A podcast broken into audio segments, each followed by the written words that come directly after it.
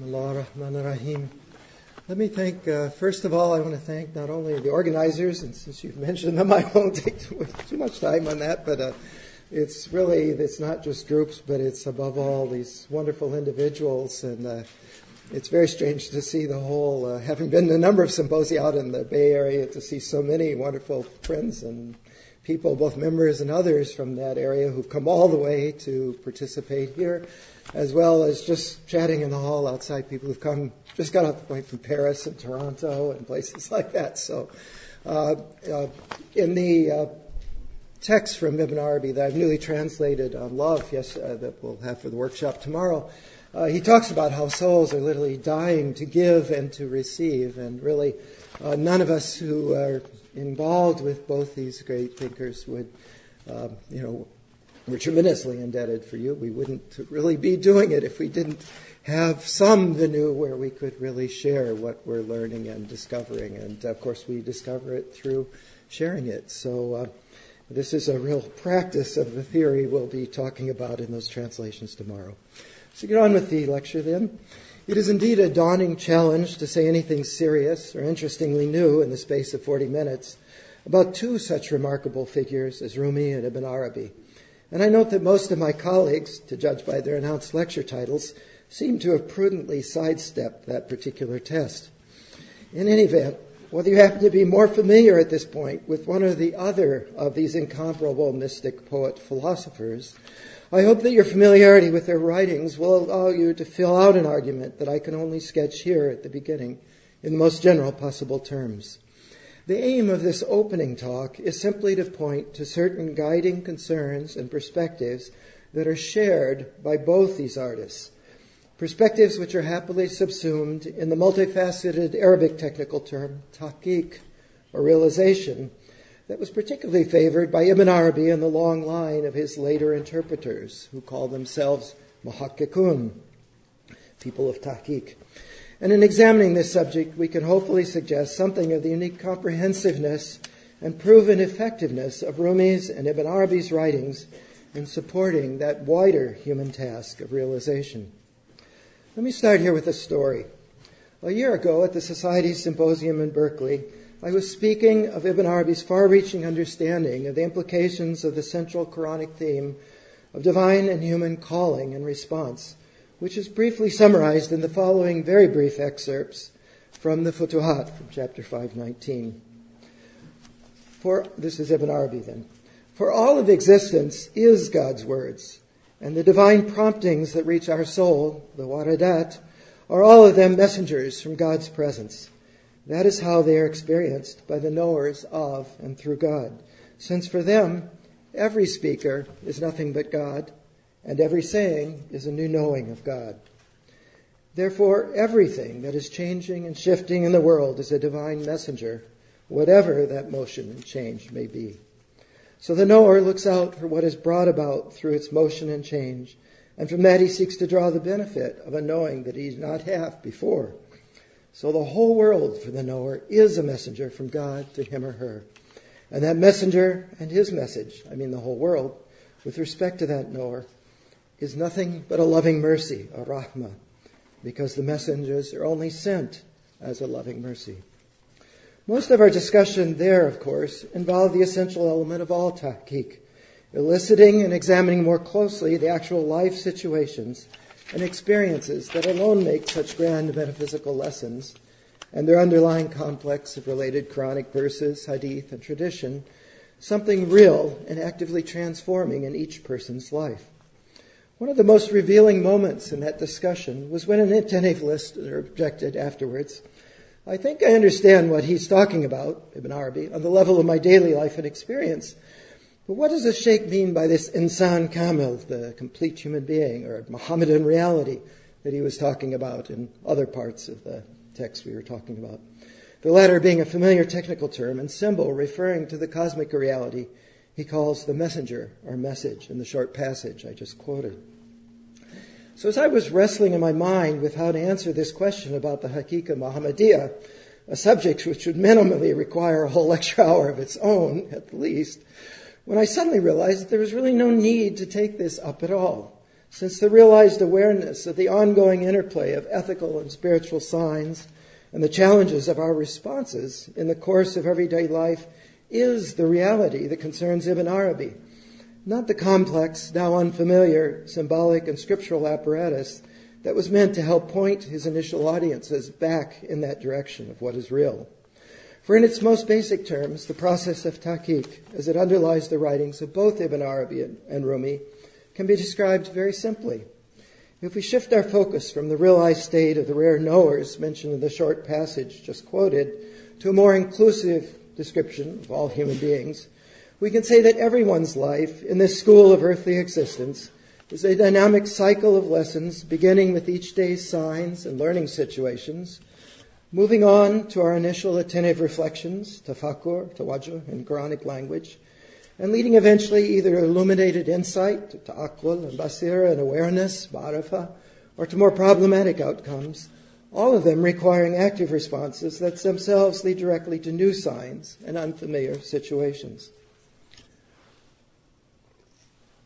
Now, as scholars, teachers, interpreters, or performers of Rumi and Ibn Arabi or their peers, it is very easy to ignore or to take for granted the fundamental role in this process of realization of elements and actors that are simply given in the universal human situation and which provide both the context and the motor for the entire process of realization.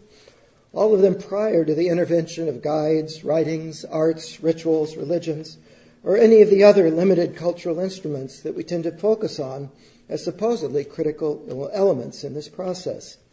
Since the transcultural and intermillennial influence and effectiveness of our two writers is surely connected to their remarkable artistic and rhetorical ability to engage the enormous spectrum of each of these given human elements of the process of tahqiq, of realization, it may help to start by listing some of the most important of these basic predestined elements of what they would call taqdir or qadr in each person's unique personal equation of realization.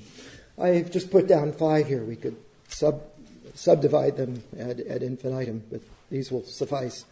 First, the diversity of both inner and outer circumstances of character, personality types, and so on and of individual karmic antecedents of what they call sawabik or anaya.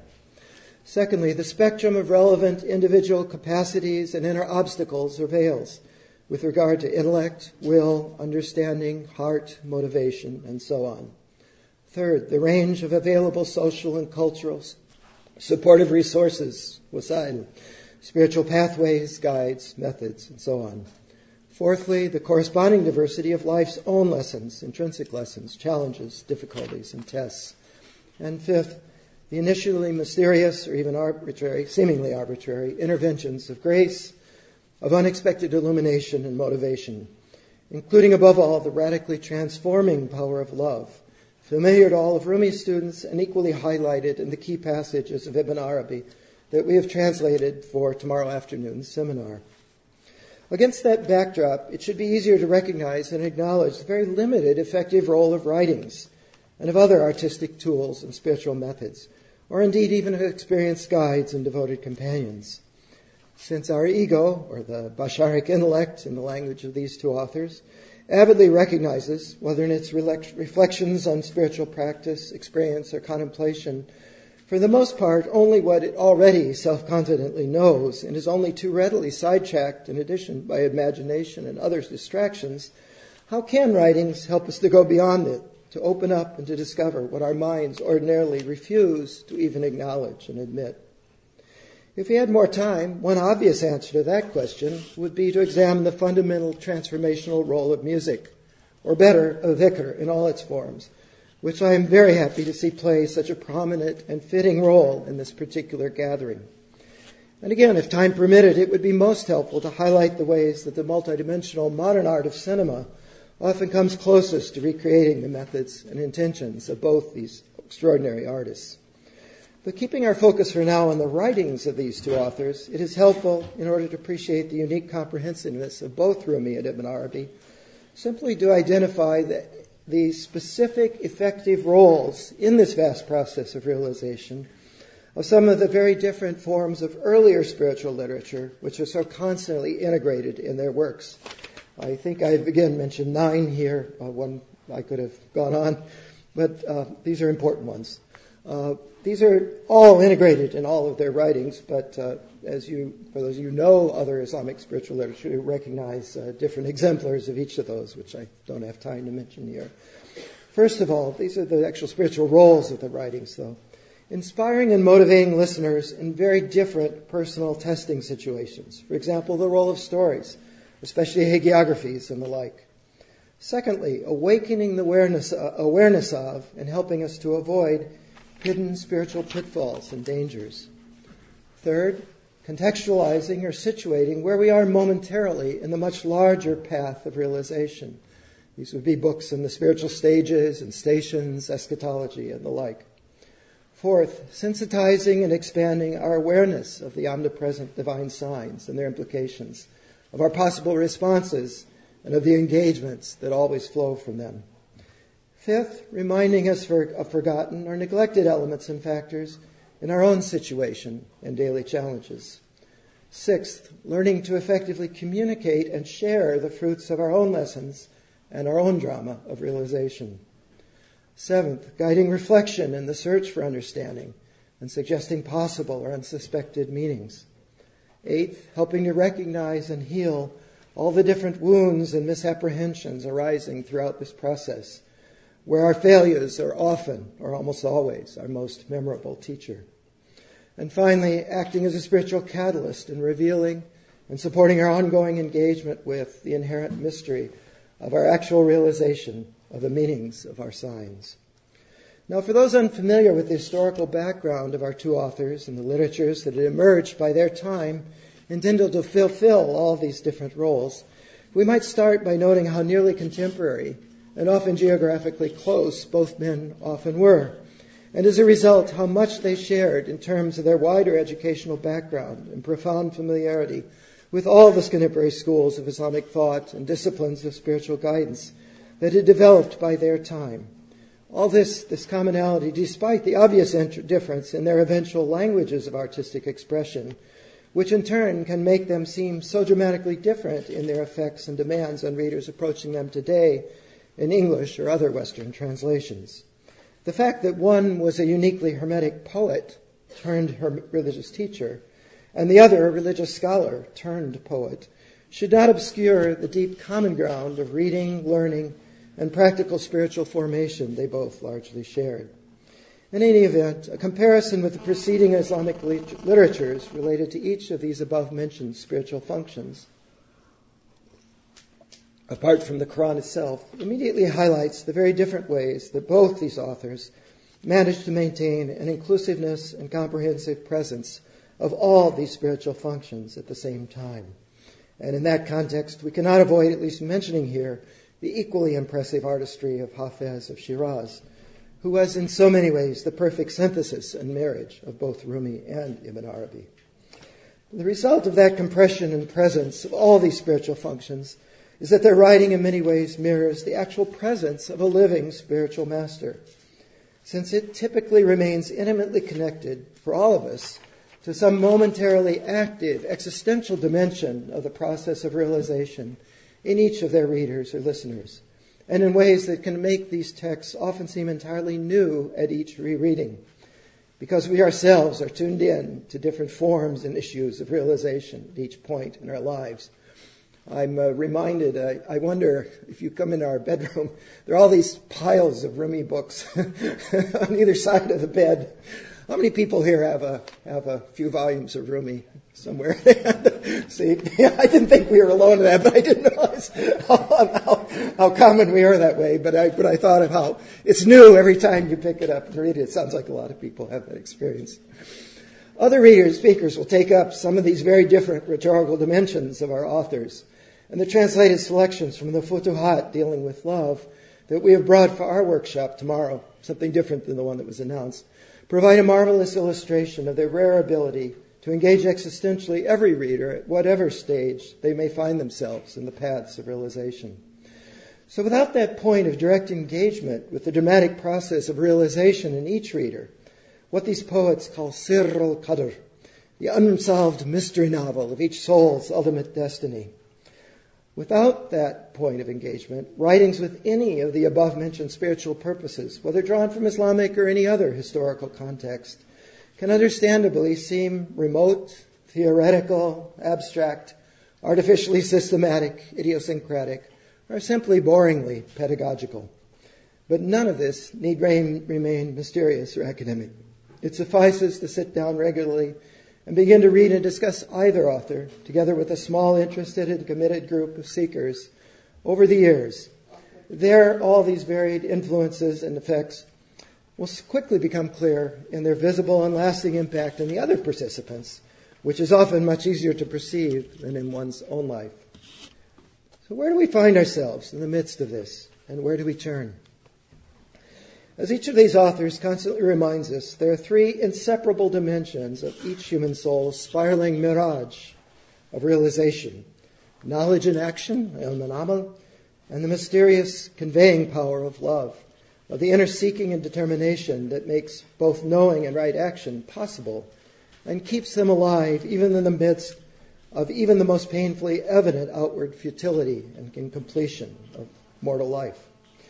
The long concluding section of Rumi's Masnavi, two contrasting accounts of three highly symbolic brothers, which we must conflate here, my apologies to the Rumi scholars in the audience, provide a richly memorable version of Plato's unforgettable image in the Phaedrus of the spirit's heavenly ascension drawn by the two winged steeds of the soul and intellect, nafs and aql.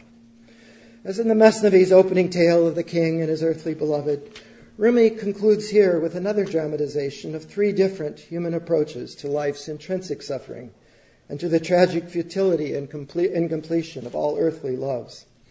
Together, all the preceding books of this Masnavi demonstrate how these three perspectives should rightfully work together.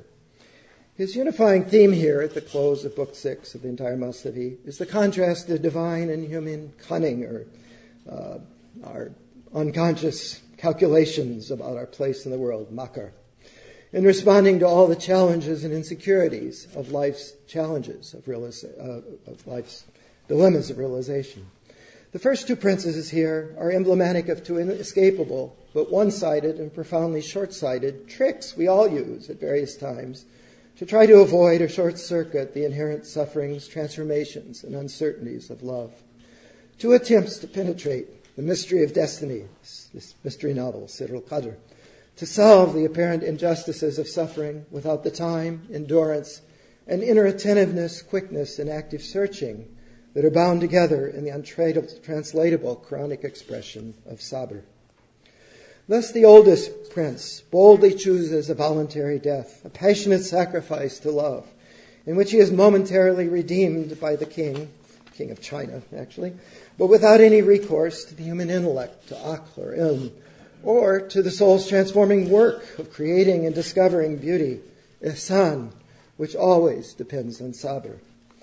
So in Rumi's final summation or testament, or wasiya at the very end of this book, this is the unreflective, simple brother who simply relies on what is properly said and believed by his community. But Rumi's own response to his choice is too long uh, to, to this choice of the sacrifice to love.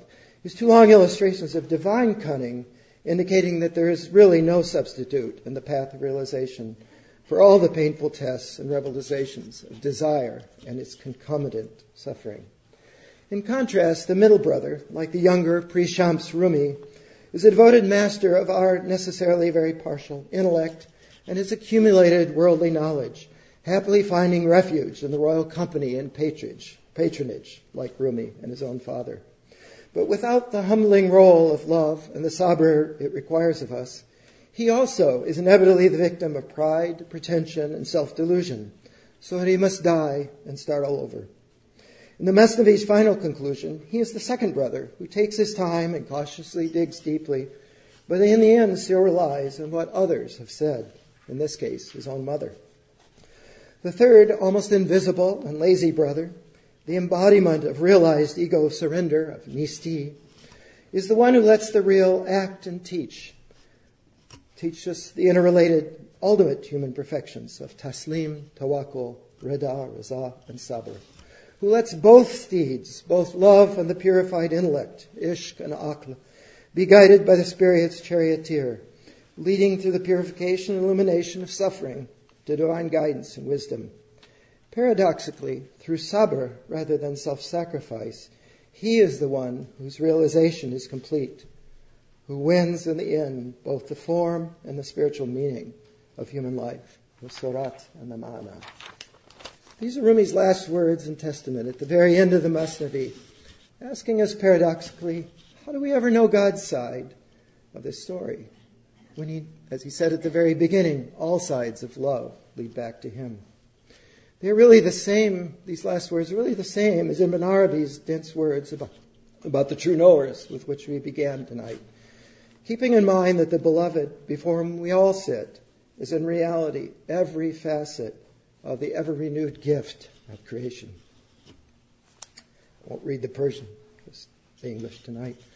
So I sit before him in silence. I make sabr a ladder toward the ascending stairs of heaven so that sabr brings the key to bliss. So if in his presence there should burst forth from my heart a communion, a mantik, the soul's shared silent word, beyond this joy and sadness, I know that he has sent that to me from the innermost self, the Damir, like Sohail illuminating Yemen. In my heart, that word is from that auspicious side, because there is a window between heart and heart. Thank you.